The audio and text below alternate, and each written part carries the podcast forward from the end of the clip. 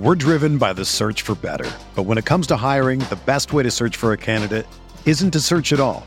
Don't search, match with Indeed. Indeed is your matching and hiring platform with over 350 million global monthly visitors, according to Indeed data, and a matching engine that helps you find quality candidates fast. Ditch the busy work. Use Indeed for scheduling, screening, and messaging so you can connect with candidates faster. Leveraging over 140 million qualifications and preferences every day, Indeed's matching engine is constantly learning from your preferences. So the more you use Indeed, the better it gets. Join more than 3.5 million businesses worldwide that use Indeed to hire great talent fast. And listeners of this show will get a $75 sponsored job credit to get your jobs more visibility at Indeed.com/Blue Wire. Just go to Indeed.com/Blue Wire right now and support our show by saying that you heard about Indeed on this podcast. That's Indeed.com/Blue Wire. Terms and conditions apply. Need to hire? You need Indeed. What's up, y'all? It's Drewski, and I've teamed up with Mountain Dew to produce a hilarious new basketball podcast called The Dew Zone with Drewski. Learn the backstories of your favorite ballers and celebrities like Jamal Murray. Did you have like a favorite team? Was it the Raptors at the time or no? Was the Raptors even started around that time? Come on, bro. I ain't that old, fam. You talking like I'm 50. Taylor Rooks, Asia Wilson, and many more. You won't want to miss this. Listen to The Dew Zone with Drewski on Apple Podcasts, Spotify, and wherever you listen to podcasts.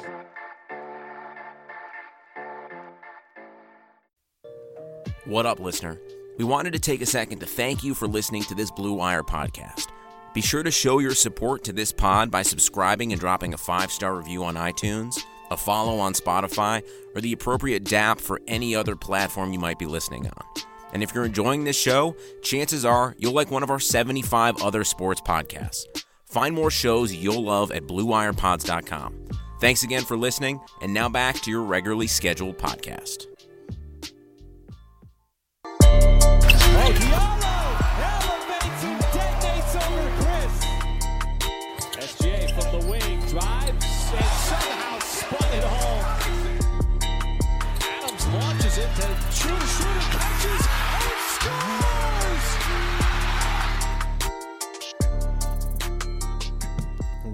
what is up, everybody? Welcome to the Uncontested Postgame Podcast Edition. I'm your host for tonight, Justin, also joined by Jacob. Say hi, Jacob. Hi. I'm glad you didn't do the corny, hi, Jacob. Anyway. It's the prototypical like white dad thing you have to do. And I'm white, but I'm not a dad, so I'm not doing it. That's my shtick. Yeah, there you go. You're the white dad of the podcast, Justin. Congratulations. Thank you.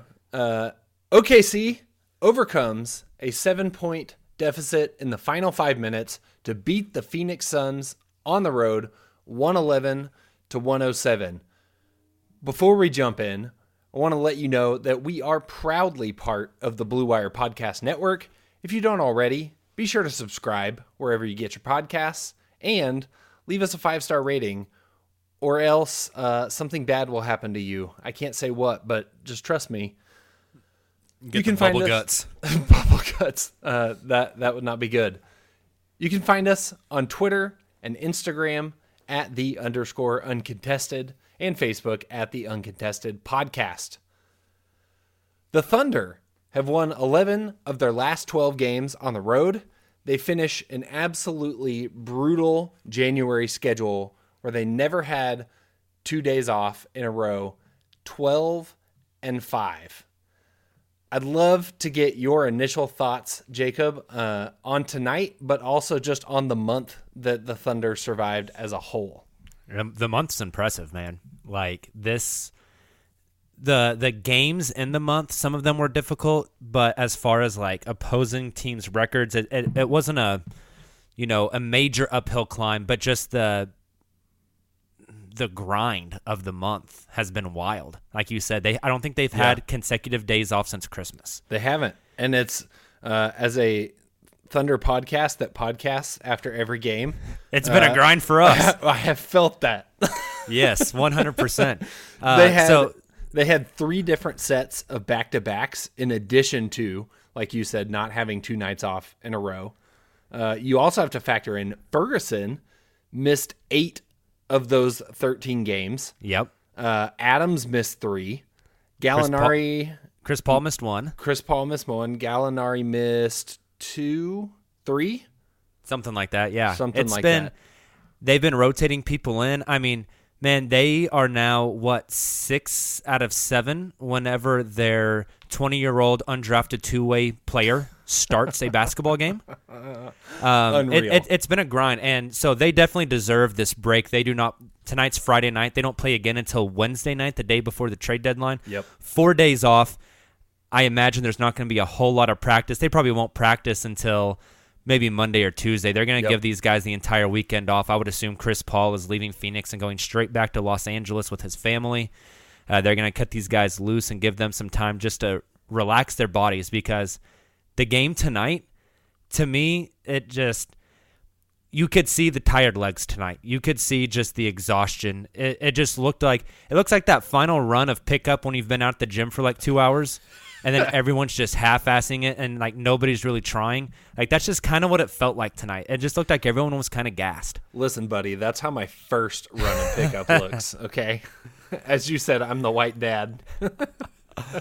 So, oh, man, thoughts on the game tonight? You kind of hit on it a little bit, but let's say if you had to sum it up in one word, what word would you choose to describe tonight? Oh, my word is mud. It was a muddy game. It just felt dirty and bad and slow and ugly. I'm going with mud. What's your word? I like mud. I think mud is pretty accurate. I will say, wow. One word makes it hard. It's like what's in my head right now is like the baby that's so ugly, but you love it anyway. If I can like hyphenate that and pretend that it's one word, because it's just, it feels like this is kind of what the Thunder do these days. Yeah. A lot of times. So here's a really, really bad analogy. And I feel like this is my niche of the podcast. Okay. It's just shitty analogies. Have you ever like, so you're the white dad of the podcast. You've probably done this before. How many times are we going to bring that up tonight? We're driving this point home. Okay. And you're doing house chores or whatever, and the worst house chore of all of the house chores is laundry. Like, I would rather, like, scoop the dog poop and take care of the dishes and all that stuff before I do laundry. And so this actually happened to me yesterday going into today. Last night, I was like, all right, I got to get some laundry done. So I threw some laundry into the washing machine. I had some laundry in the dryer that needed to come out and get folded. I did the laundry in the washing machine, and then I never took the stuff out of the dryer out. So then I fell asleep, and I woke up this morning, and the stuff that had spun through the wash was still in the wash. Like, and you know, it's like mildly damp, and it's stuck to the side of the washing machine. Smells and you're a little moldy. You're like, God damn it, like, I got to take care of this. And then but then I went to work, and so I didn't get taken care of till like after school today, after I got home from work. But it still got the job done, right? It was bad. It hung around for a while. It's just kind of stiff and stuck there. But the job got done, and the laundry is folded now and it's put away. That's kind of what this game was to me. It's solid. Like you just leave the laundry in the washer for way too damn long, but you know what? It still got done. The game still got won. That's a really bad analogy, but that's like it, that's the best way I can put this game tonight. So I kind of took some notes as I was watching the game of just like weird stats that kind of go along with that, of just like things that don't necessarily indicate a game that the Thunder should have won. So I'm going to kind of rattle through a few of these. The first one is the Thunder took 10 more shots than the Suns in the first quarter, 29 versus 19. That's wild. Both teams made 11. Not an ideal start for the Thunder. They missed a lot of layups early. They missed a lot of layups.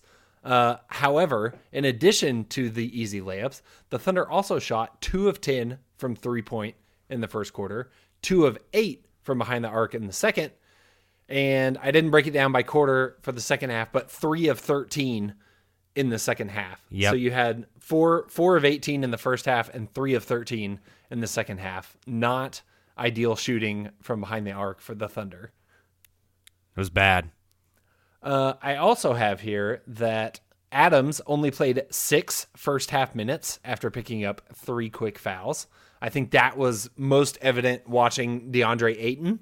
Ayton had a pretty solid game. He didn't play the last time the Thunder and the Suns met, and he definitely made his presence felt tonight, but I think a lot of that had to do with Adams' limited minutes.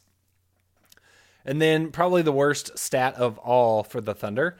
The Thunder were up 10, 77-67 with 4:45 left in the third quarter, and they head to the fourth quarter down 81-79. They're outscored. That is a 14-4 run to end the quarter for the Suns. The Suns balloon their lead back up, as I mentioned at the top of the podcast, to 7 with just under 5 minutes left.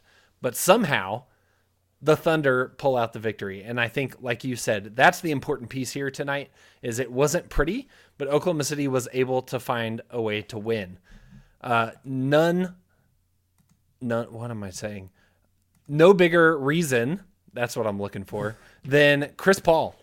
Chris Paul had 3 points at halftime. In the second half, he puts down 17. He finishes the night, 20 points overall, 7 of 16 from the floor, 2 of 6 from behind the arc, 4 of 4 from the stripe, 6 rebounds, 10 assists, 3 steals. Once again, I just thought Chris Paul found the right time to take over and really put the Thunder in position to win this game. Yeah, he's really timely. And like you said, the Phoenix Suns went on that run and had that lead before this game got really ugly in like the last 30 seconds. The Thunder went on, I believe, their own 10-0 run or 13-3 run or something like that to really take back command of this game. Yeah, Chris Paul, his timing as far as just making momentous plays is really, really impressive. Coach has mentioned this in the past, Coach Billy Donovan, that he's got a knack for it. He, in the waning moments of this game, when the Thunder are really putting their foot on the throat and trying to finish this game out, it's Chris Paul who comes up with this monster steal on Kelly Oubre Jr., who had a massive game against the Thunder tonight. 8 of 15, 4 of 8 from 3, 27 points on 15 shots and 11 rebounds and 0 assists. But he immediately followed up that steal by hitting a mid-range jumper on the other end, which put OKC up, which I think is big too, because this game was so sloppy, like you said, that there was a lot of moments where it felt like a big turnover, but then the other team wouldn't turn that into points. Yeah, but I mean, that just a little bit before that, we had Lou Dort straight up strip Devin Booker, dribble down the court, and then just turn it right back over. And on the flip side, you had Shea and Schröder both with pretty inexplicable turnovers that I don't think either one of those turned into Suns points. Yes, so Chris Paul, he has that knack, man, and it's from the experience, it's from the basketball IQ, it's from just being a 10-time All-Star, it's from being a future Hall of Fame player. That's just kind of what he does. It's what he does. That's why he is an All-Star this year, and Suns fans tonight didn't seem to really care for that. Yeah, that was kind of lame. It was weird. CP3, if you didn't watch the game, was booed every time he touched the ball from opening tip to final buzzer by Suns fans who were upset that he got the All-Star nod over Booker, presumably. Like that's Chris's fault because he played good basketball, because he's good at his job. Like, channeling your, like, it's stupid. You know what, Suns fans, you know what you should boo? Your ownership for drafting DeAndre Ayton over Luka Doncic. If you want to direct some boos, there's a good place to start. That's a good place and to finish. So as is often the theme with this Thunder team, it wasn't just Chris Paul. You have to look at the other Thunder point guards of their magnificent three-point guard trio. Specifically tonight, Dennis Schröder. Awesome game from Schröder. 24 points, 8 of 19 shooting, 3 of 7 from 3, 5 of 5 from the stripe, 4 boards, 6 assists, 2 steals. Schröder was important as always, but I think the thing that stood out to me tonight was late in the game, his defensive intensity. And you actually hit on this on your post-game pod the other night. But for those who maybe didn't get to listen to that, kind of elaborate on a little bit of what you see from Schröder's defense, because I think it showed itself again tonight. Yeah, Schröder's never going to make an all-defensive team, right? He doesn't have the size, he doesn't have the length, he doesn't have the impact. But the effort he puts in on that end, he seems like he takes it personal. He seems like he is aggressive with it, and that makes all the difference. You can make up for it's the NBA, you know, it's the elite of the elite. So whenever fans say, oh, he's not a good defender, he needs to try harder, there's a hell of a lot more to defense than trying hard in the NBA. And your pickup run out at your local YMCA, try hard will allow you to play good defense. It's not the case in the NBA, but Schröder does it so well that I think it does make a difference. And he played good down the stretch against Booker. I think he takes those types of matchups personally. I think he wants to prove a point. Schröder, I mentioned earlier that this game it was muddy. It was ugly. It felt like everyone was tired. It's the end of this massively long run of games in January. Schröder really was that spark. There were times where I felt like he forced a little bit. That's kind of Schröder's nature, right? Yep, he kind of lives on that edge, almost like Russell Westbrook did. There's times I felt like he forced. Times I felt like he was a little bit out of control. He ends the game with the most field goal attempts of anybody on the team. They don't win this game without Dennis Schröder. He was pretty magnificent. His ability to force a switch in the pick and roll and then just attack the big and constantly get past them every time with that quick step and that duck of his head and the layup is really impressive. They don't win the game tonight without Schröder. If I had to pick a player of the game tonight, it's definitely Dennis Schröder. I agree with you. He had some huge layups. He was getting to the rim in the second half when that was not always easy to come by for the Thunder tonight. Something interesting that I picked up on, I think they mentioned it on the broadcast as well, but specifically saw it more so in the first half. But the Suns were doing something kind of unique on defense. They would start the shot clock playing zone defense, and then late in the shot clock, they would switch to a man defense. And it really, really seemed to befuddle Oklahoma City in pretty large stretches throughout the first half.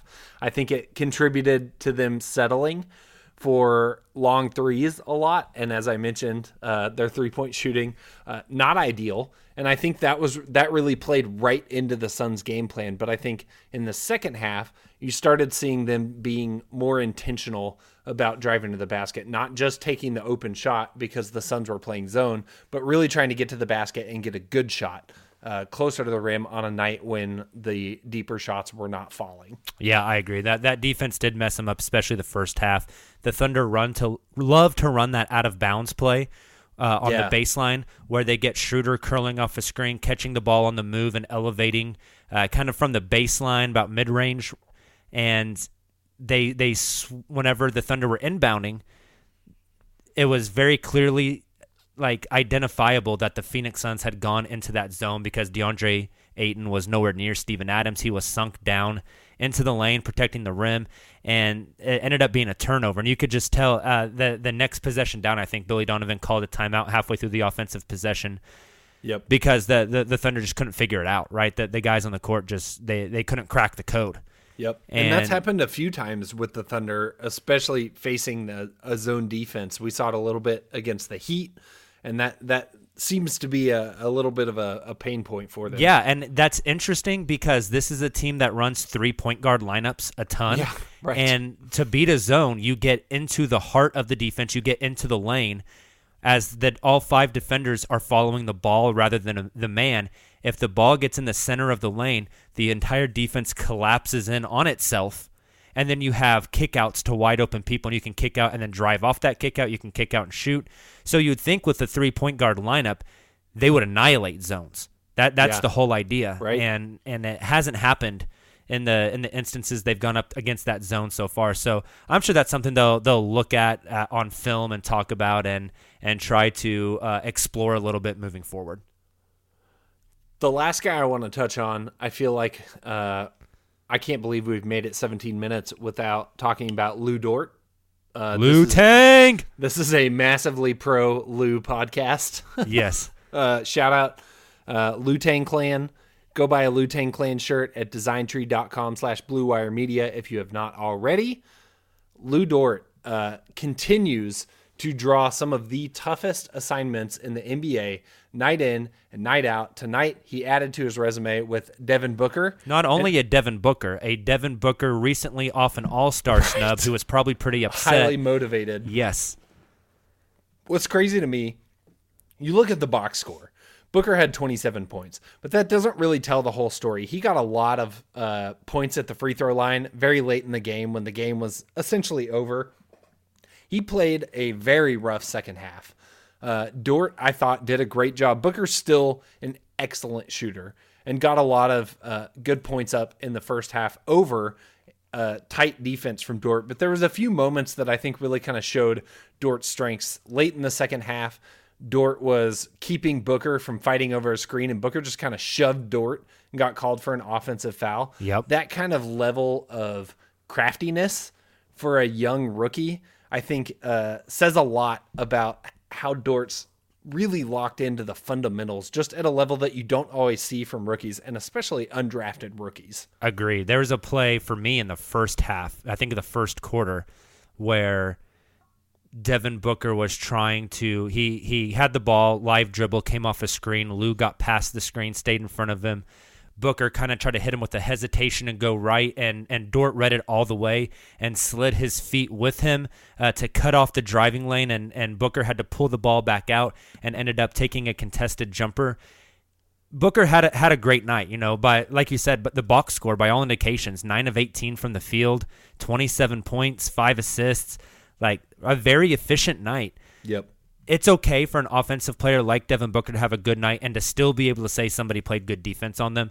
Exactly. Lou blows my mind almost every game with how thick and how, like, sturdy he is, but thick still with 2 C's. Yeah. 5 C's. But he's still able to slip over the top of screens and keep his body between the ball and the rim while getting through a screen. He doesn't run over the top of screens. He fights through, like, his man and the screen. That's something like you don't see guys like Shai and Hami do. Shai and Hami trail on the backside of the screen. His ability to get through those and stay connected to his man, it's Terrence Ferguson-like. And I think that's maybe Terrence Ferguson's best quality on a basketball court is his ability to defend through screens. And Lou is doing it at an incredible rate at 20 years old as a rookie. That bodes really well for me. To me, that just says, like, this kid knows what the hell he's doing. He's been awesome, and I think the fact it starts to feel like one of those kind of prestige gems that he just uncovered and kind of saw something that maybe nobody else saw or didn't see at the level that he did. And I don't want to jump the gun too much, like. He started 6 games. Let's pump the brakes. But I'm also not going to go, like, full boomer Barry Trammell on you either and say that, like, we can't enjoy this because it's fun. It's awesome to see a guy like Lou Dort having success. And I think just seeing the way the Thunder play him kind of show you how they feel about him. He played the entire first quarter because Devin Booker played the entire first quarter. And he spent the first 12 minutes just solely glued on Devin Booker. That doesn't happen to a guy that the Thunder don't believe him. And I think that kind of just shows, like, the level of trust that they have in him already to continue to draw those kind of assignments. And so far, I think he's done a good enough job that he's going to continue to get them moving forward. Definitely. And he chips in 8 points tonight on 8 field goal attempts, which is not bad. You know, he's 3 of 8 from the field, 1 of 3 from 3. His offensive game, it seems like he's getting more confident and comfortable with it. Yep. And he's got a long ways to go as far as building those offensive skills. But I'll tell you what, his jump shot's not broke. Like, it looks a hell of a lot better than Hamidou Diallo's jump shot. That's exactly what I was just thinking. It's fascinating. Dort, 27 minutes tonight. Diallo, 11. Nader, 11. Burton, DMP. Muscala, DMP. It's interesting to see how that kind of shakes out now versus how it did at the beginning of the year. Is it too much to say with such a small sample size that I already think Lou Dort is a better player than Hamidou Diallo? It might be going a little too far, but I would also be hard-pressed to disagree with you. Would you at least give me that Lou Dort has a much higher basketball IQ than Hamidou Diallo? Yeah. I think so, and I think he probably has a higher ceiling too. Yes, just thinking long term. Diallo had a really bad game tonight. Yep, it was like 11 minutes, 0 of 3 from the field, 4 fouls in 11 minutes, a -2, 2 rebounds. He wasn't good, He drives to the rim with, like, we used to make fun of Nader for every time he drives to the rim, you don't know what the hell's going to happen. It's just like a crapshoot. That's kind of Diallo, right? It just, Diallo has a little more force with it because he's so athletic. Diallo did not look good tonight. That was another interesting part of the game. Diallo, Nader, and Bazley all had pretty rough nights. The three of them combined 2 points. Those 2 points coming from Abdul Nader. And they really came as part of some weird lineups that I think kind of made them look worse than normal. Also, there were two lineups in particular that I kind of noted. One, Schröder, Dort, Bazley, Nader, Noel. The second one, Schröder, Diallo, Bazley, Nader, and Adams. Those are such strange lineups to me. I don't know how much of that was due to foul issues, or I was just kind of befuddled by what Billy Donovan was doing with each of those two lineups, because it just didn't feel like there was enough playmaking and offensive reliability with either of those groups. Yeah, and again, trying to get some guys some rest. It's the end of a long month. We did have some foul issues. You have guys out with injury. All that kind of stuff, all factors in here. Can I say something real quick, though? We are how far? 25 minutes into this podcast. We're probably going to take some Twitter questions and wrap this thing up real quick. We're talking about an impressive Thunder win on the road, and we have neglected for 25 minutes to mention the guy who shot over 50% from the field, 8 of 9 from the free throw line, and had a team, and is it a game high? Tied for game high, team high, 27 points. Yeah. That would be the Italian, Danilo Gallinari. He was awesome, specifically in the second half, I thought. He came out and looked aggressive. I didn't realize he was only 1 of 6 from three. Yeah, that's like the one knock that you could give him for sure. Yeah, but again, he had Kelly Oubre Jr. guarding him, and he just gave that kid a, like, the back to our white dad. He was the white dad at the Y in the post. With, like, the junior high kid on him. He just cooked his ass all night in the post. You know, Kelly Oubre didn't stand a chance. Yeah. What's impressive when I look at his 9 of 17 from the floor, he started 2 of 6, and he started 0 of 3, which from 3, which that part didn't get better. But to start 2 of 6 and then to end 9 of 17, that means after the first few minutes of the game, he shot 7 of 11, which is even more impressive. Yeah. I think my favorite Gallo play tonight was in the second half, early on in the second half. He gets a run out and someone outlet passes to him, and he catches and turns right at the face of the rim. And instead of just going up for an easy layup or a dunk, and we've seen him throw some down this year, he does this pump fake, lets the first guy go by, and then goes up and fades back off one leg and floats the second one in and gets the foul. And the Suns players were just so pissed off. I thought the second one was going to get swatted. Yeah, so did I. It was impressive. It was impressive. It was awesome. Yeah, he was incredible. And I think you hit the nail on the head. The fact that we could talk about so many other guys tonight in this game, but he's a walking bucket, and the efficiency at which he scores, I think, makes it so easy to overlook. And I think that not just on this team, but that's kind of been his career. He's been such an overlooked player, but he's really good. Yeah. His scoring, in an essence, reminds me of Kevin Durant, and just that it's so fluid and it's not loud. Yeah. You know, you blink and he has 27 points. Yeah. And you just kind of forget about it. You know, it just kind of happens in the run of play. It's pretty impressive. Very. Like you mentioned, we have a lot of Twitter questions. We always ask. You guys always deliver. Thank you so much. If you haven't ever sent a Twitter question in before, go do that. We love to hear from you. Your questions are awesome. We love answering them. I think we have no other place to start than with this first question from @Zowific, who asks, are we all agreed that Gallo's new nickname is Blue Steel? This is in reference to something that Zowific pointed out to me right before the game started tonight, and that's that Gallo is actually a former Armani model. Is he really? So the Thunder go from Russell Westbrook modeling for Balenciaga to now they have Gallinari, who modeled for Armani. I tweeted some pictures. They are incredible. So yes, I'm on board with referring to him as Blue Steel. Hey, I'm good with it. I tweeted today, I guess I hadn't realized throughout the season, when he was at the free throw tonight, I was like, this guy's kind of buff, right? Like, yeah, he's got those veins popping out of those biceps. It's kind of impressive. Hey, he might be a little cross-eyed, but he's jacked. I love the many faces of Danilo Gallinari. So good. They're almost as good as his like weird post-game animations that he tweets. Love them. They're so good. I love them. Switching gears, on a more serious note, we got a question tonight from our own Nick Crane at Crane NBA, who asked, how many first-round picks would you be willing to give up for Devin Booker? Oh, this is an interesting one. Not all first picks are made equal, man. This is true. So it's like, which picks are we talking about? Are we talking about the 2020 Denver first? Because, yeah. Are we talking about that 2024 Houston Rockets first or that 2026 Houston Rockets first? I got to tell you, those Rockets picks that the Thunder got are top four protected.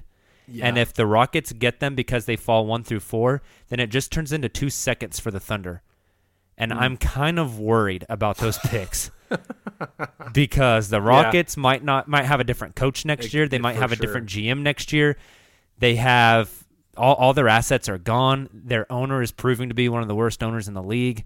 Their stars are aging superstars. They're the oldest team in the league, I think. Yep. Not looking good for Houston. No, but back to the original question. For Devin Booker, I mean, the Thunder have so many future picks. I wouldn't give up any of your own. I wouldn't give up any of those Rocket picks. So, I don't know. If you could salary match plus 4 picks, I'd do it. I think I'd do that too. I don't know if I want to go over 4, though. I might go 5, honestly. He is only 23. Right. That's encouraging. He is only 23. He's been very efficient this year. So that makes it interesting. I think 4 is probably my limit. That's fair. You know, and I mean, I did back in the summer, I did a very deep dive into like your percentage chance of what type of player you will get with what level of draft pick, whether it be a lottery pick, a top 5 pick, an out of the lottery pick. Devin Booker was pick 13 because the Thunder had pick 14 and got Cameron Payne, which sucks in hindsight. You know, and Devin Booker technically hasn't been an all-star yet. He probably should have been this year. But, you know, with that many picks, you're bound to find yourself a Devin Booker in the draft, you know. Yeah, and instead of getting him for 4 years until his contract's up, you get them throughout their entire rookie deal plus their first deal after their rookie deal whenever they're restricted free agent. So there's a lot to play with there. That's what she said. Thank you. So since you mentioned that's why you're the white dad. Since you mentioned the all-star factor, we also had a question from at Austin T78 who asked, "Does OKC have an all-star next year?" Which I think is a really interesting question. Oh yeah, I don't know. You answer first on this one. What do you got? Do they have an all-star next year? I'm gonna say no, and the reason. One of the reasons is just think about the guys that didn't make All-Star this year. A guy like Paul George, who's missed a lot of time due to injury. I think there was a lot of people that were probably should have been in that All-Star conversation had they been healthy or had circumstances been different. And I'd imagine that those people are probably in the conversation next year. So the list of people that are true all-star contenders probably gets a little shorter next year. Yeah, I think that's fair. Chris Paul might not be on this team next year. This team could be a lot worse next year. I don't think Chris Paul, this year's Chris Paul is an all-star next year. Yeah. Shai Gilgeous-Alexander will be better next year. I don't think he will make the all-star game next year. We never know. He could. I hope he does. God, I hope he does. But keep that streak going. I mean, next year you also have Ja, and you also have Zion. Yeah, that's a good point too. And you have these guys, so it's going to be difficult. Not only are the old guys going to be more in the mix, but some of those younger guys are going to force their way into the conversation. The pool is just going to be much bigger. Yep, that's a great point. Next question, at Clark Matthews. The Thunder are finally going to get a real opportunity to rest. But considering how well they played, will this 4-day break ruin their momentum? That's a good question. I personally, I don't think so. I think this team, I don't really think they're a rhythm team, right? Like, I don't think they're a team like I look at. There was no rhythm tonight. Yeah, I look at the team like last year around this time, whenever they were like really, really hot. Yeah, that team needed to keep playing because they were in a shooting rhythm and they just kind of had a flow to them. I think this team just plays differently. They play smart. They move the ball. They defend every night. And I don't think you have to be in a rhythm to do those things. I think those things are kind of ingrained in their culture now, and that's just how they play basketball. I don't think that's how they played basketball in the past with Russell Westbrook and Paul George. Yeah, I think that's a great point. It's interesting. It made me think of last year and how well the Thunder were playing heading into All-Star break, and then what they've looked like coming out of All-Star break. And what I think maybe is most concerning is the timing of this 4-day break coming shortly before All-Star break. So they're going to get a 4-day break. They're going to play a few games. The trade deadline's in there, and who knows? Some guys might get moved. The roster might get shaken up. Then you have the All-Star break, and you're going to have another 5-6 days off. That is a lot to process all at once. I don't think the 4 days just in and of itself is going to do it, but it's kind of all three of those things together that I think there could be a potential to kind of mess things up. It's a little herky-jerky, some stop and go there. But to your point, I don't think this year's team will be as affected by it as last year's team was. Next question, @GrubsDamian asked, do you think with the Suns seeing Schröder and Gallo play in this game, they try to be more aggressive in trading for one or both of them? I thought this was an interesting question. I think Schröder would be a nice fit on this team. Rubio has been playing okay this year, but I think Schröder would be an instant upgrade over Ricky Rubio on this team. I agree. I mean, Ricky Rubio has a different skill set for sure. Yeah. But I think Schröder would be interesting. And I've always thought that Danilo Gallinari, a lot of people have talked about Kevin Love as a Phoenix Suns possibility to get them on this push to maybe try to make the playoffs. I think Gallo fits that team a little bit better. You saw tonight they played Kelly Oubre at the 4. They need a little more size there. And Danilo Gallinari provides that. If you have Danilo Gallinari spacing out for Devin Booker, that becomes pretty dangerous. Ricky Rubio under contract this season, next season, and the following season. So he's got 2 more years after this one at 17 next year and then 17.8 the year after. So if you wanted to do some sort of swap with them, it would have to be like a Dennis Schröder plus a Abdul Nader plus a Deonte Burton for Ricky Rubio. The Thunder would probably, since the Thunder are taking back an extra year of salary there, probably demand a first-round pick as well. Yeah, I think that's fair. It'll be interesting. I hear GMs are talking these days, so who knows what'll happen. Hey, I mean, when GMs talk, that's a rare occasion. One more question from @Ricardo0590. What is your new over-under for Thunder wins? The Thunder tonight got their 30th win on the season, 10 games over 500 at 30-20. A lot of places had their over-under to start the season at right around 30. So now with 32 games to go, what do you put the Thunder's over-under win total at? That's a great question. Yeah, the preseason over-under from Westgate was 31.5. Mm-hmm. The Thunder are going to be at 31. I think they're going to beat the Cavs next week on Wednesday. They're going to be at 31 by the trade deadline. That's insane. I just pulled up the schedule. So just to look at the schedule really fast. I know we've kind of gone a little bit of extra time on this one, Justin. Yep. But let's thought experiment this really, really quickly here.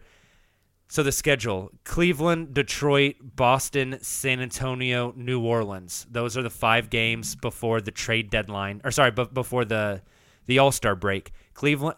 Home against Cleveland, Detroit, Boston, San Antonio, on the road against New Orleans. What's their record in those 5? I mean, reasonably 4-1. Okay, I was going to go 3-2. Yeah, I think 3-2, 4-1, something like that. Okay, let's say 3-2. Then they come back the rest of February. Home against Denver, home against San Antonio, the road against Chicago, home against Sacramento, road against Milwaukee. Is that 5 games? Yes. Okay. Denver, San Antonio, at Chi, Sacramento, at Milwaukee. I think that could be another 3-2 stretch, maybe 2-3. I'm going to go 2-3. So let's say 5-5 right there. Is that fair? 5-5? Absolutely. Okay. Then let's look up March. The next 5 are Clippers, at Detroit, at New York, at Boston, Utah. I'm going to go 2-3 there. 2-3. So we're at 7-8. Yep. 7-8. The next 5, Minnesota, at Washington, at Memphis, at Atlanta, Denver. Man, that. Minnesota at Washington. 4-1. Yeah, I'm thinking 4-1 as well. So we had them at 7-8. That would put them at 11-9. So We're at 41 wins there. Jeez. Okay, the next 5: Miami at Miami, Chicago at Golden State at Denver. Sorry, no, that wasn't Chicago. That was Charlotte. At Miami, Charlotte at Golden State at Denver, home against Phoenix. 3-2 again. 3-2. So that. We had them at 11 wins. Now they're at 14, so that's at 44 wins. Yep. April, at Clippers, at Lakers. Well, let's count both of those as losses. Then they go to the opposite side of the country. They come home, sorry, to play the teams from New York, Brooklyn, and the Knicks. Let's count both those as wins. Yep. So that puts them at 44 wins. And then they're Memphis, Utah, Dallas. 45 wins? Yeah. We'll put them in the 43 to 46 win range. That's crazy. They were projected to win 31 this year. We're going to – and this question is much easily answered a week from today. For sure. That's exactly what I was going to say is, you know. We're talking all this bullshit, and then Dennis Schröder and Gallo are not going to be on this team in a week or something, and it's going to completely change the outlook, right? If the team stays as currently constructed and maybe there's a move in the margins, I think 44 wins is realistic. Yeah, absolutely. How many games did they win last year? Insane. 49? 48? Something like that. It's crazy. So they're going to lose 4 less games but have all the 15 more draft picks. I would trade. It's insane. I think every GM in the league would trade 4 wins for 15 draft picks. I don't know. The Knicks are pretty dumb. Yeah, who knows? But it's crazy.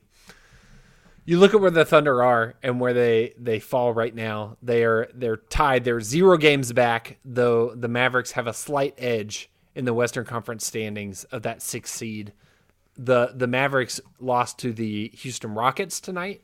Without Luka Doncic, and before the game, Rick Carlisle mentioned that Doncic will miss 6 games with that ankle injury. I think that takes them to the All-Star break.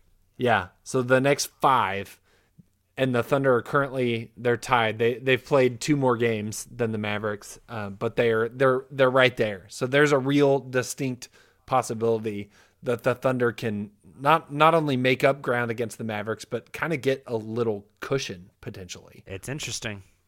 Fascinating. Not a place that I thought this team would be. Same. 100%. All right, Justin, you ready to get out of here?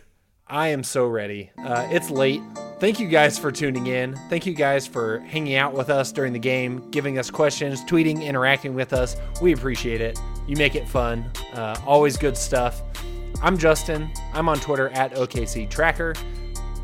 Here with Jacob tonight on Twitter at... What is your at these days? Just at Jacob Niffen. KNIFFEN. Keeping it simple. Keeping it simple. At Jacob Niffen. We are on Twitter at @the_uncontested. If you're new, we do a podcast like this, usually a little shorter after every game. This was a special bonus episode tonight. We also do a weekly group podcast that's a little longer, dives into some bigger things. It drops in your feeds every Monday morning. So if you're into that, go subscribe wherever you get your podcasts and leave us a 5-star review. We would greatly appreciate it. We are signing out for tonight as the Thunder beat the Phoenix Suns 111-107. And as always, Thunder up.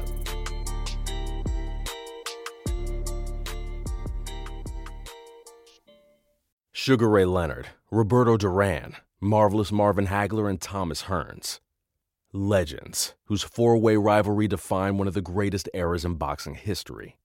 Relive their decade of dominance in a new Showtime sports documentary, The Kings, a four-part series now streaming on Showtime. Whether you're a world-class athlete or a podcaster like me, we all understand the importance of mental and physical well-being and proper recovery for top-notch performance. That's why I'm excited that Unified Healing is sponsoring podcasts on the Blue Wire Network. Unified Healing is a new and super innovative global network of wellness centers powered by Energy Enhancement System, or EE System. If you haven't heard of the EE System yet, then you'll want to listen up. This technology promotes wellness, deep relaxation, purification, and rejuvenation. Wherever you are across the globe, access to a center is easy and affordable. Interested in experiencing the EE System technology for yourself? Go to unifiedhealing.com/bluewire to learn more and find a center near you. That's Unified, UNIFYD, healing.com/bluewire. No material or testimonials on the Unified Healing website are intended to be viewed as medical advice or a substitute for professional medical advice, diagnosis, or treatment. Always seek the advice of your physician or other qualified healthcare provider with any questions you may have regarding a medical condition or treatment and before undertaking a new healthcare regimen, including EE System.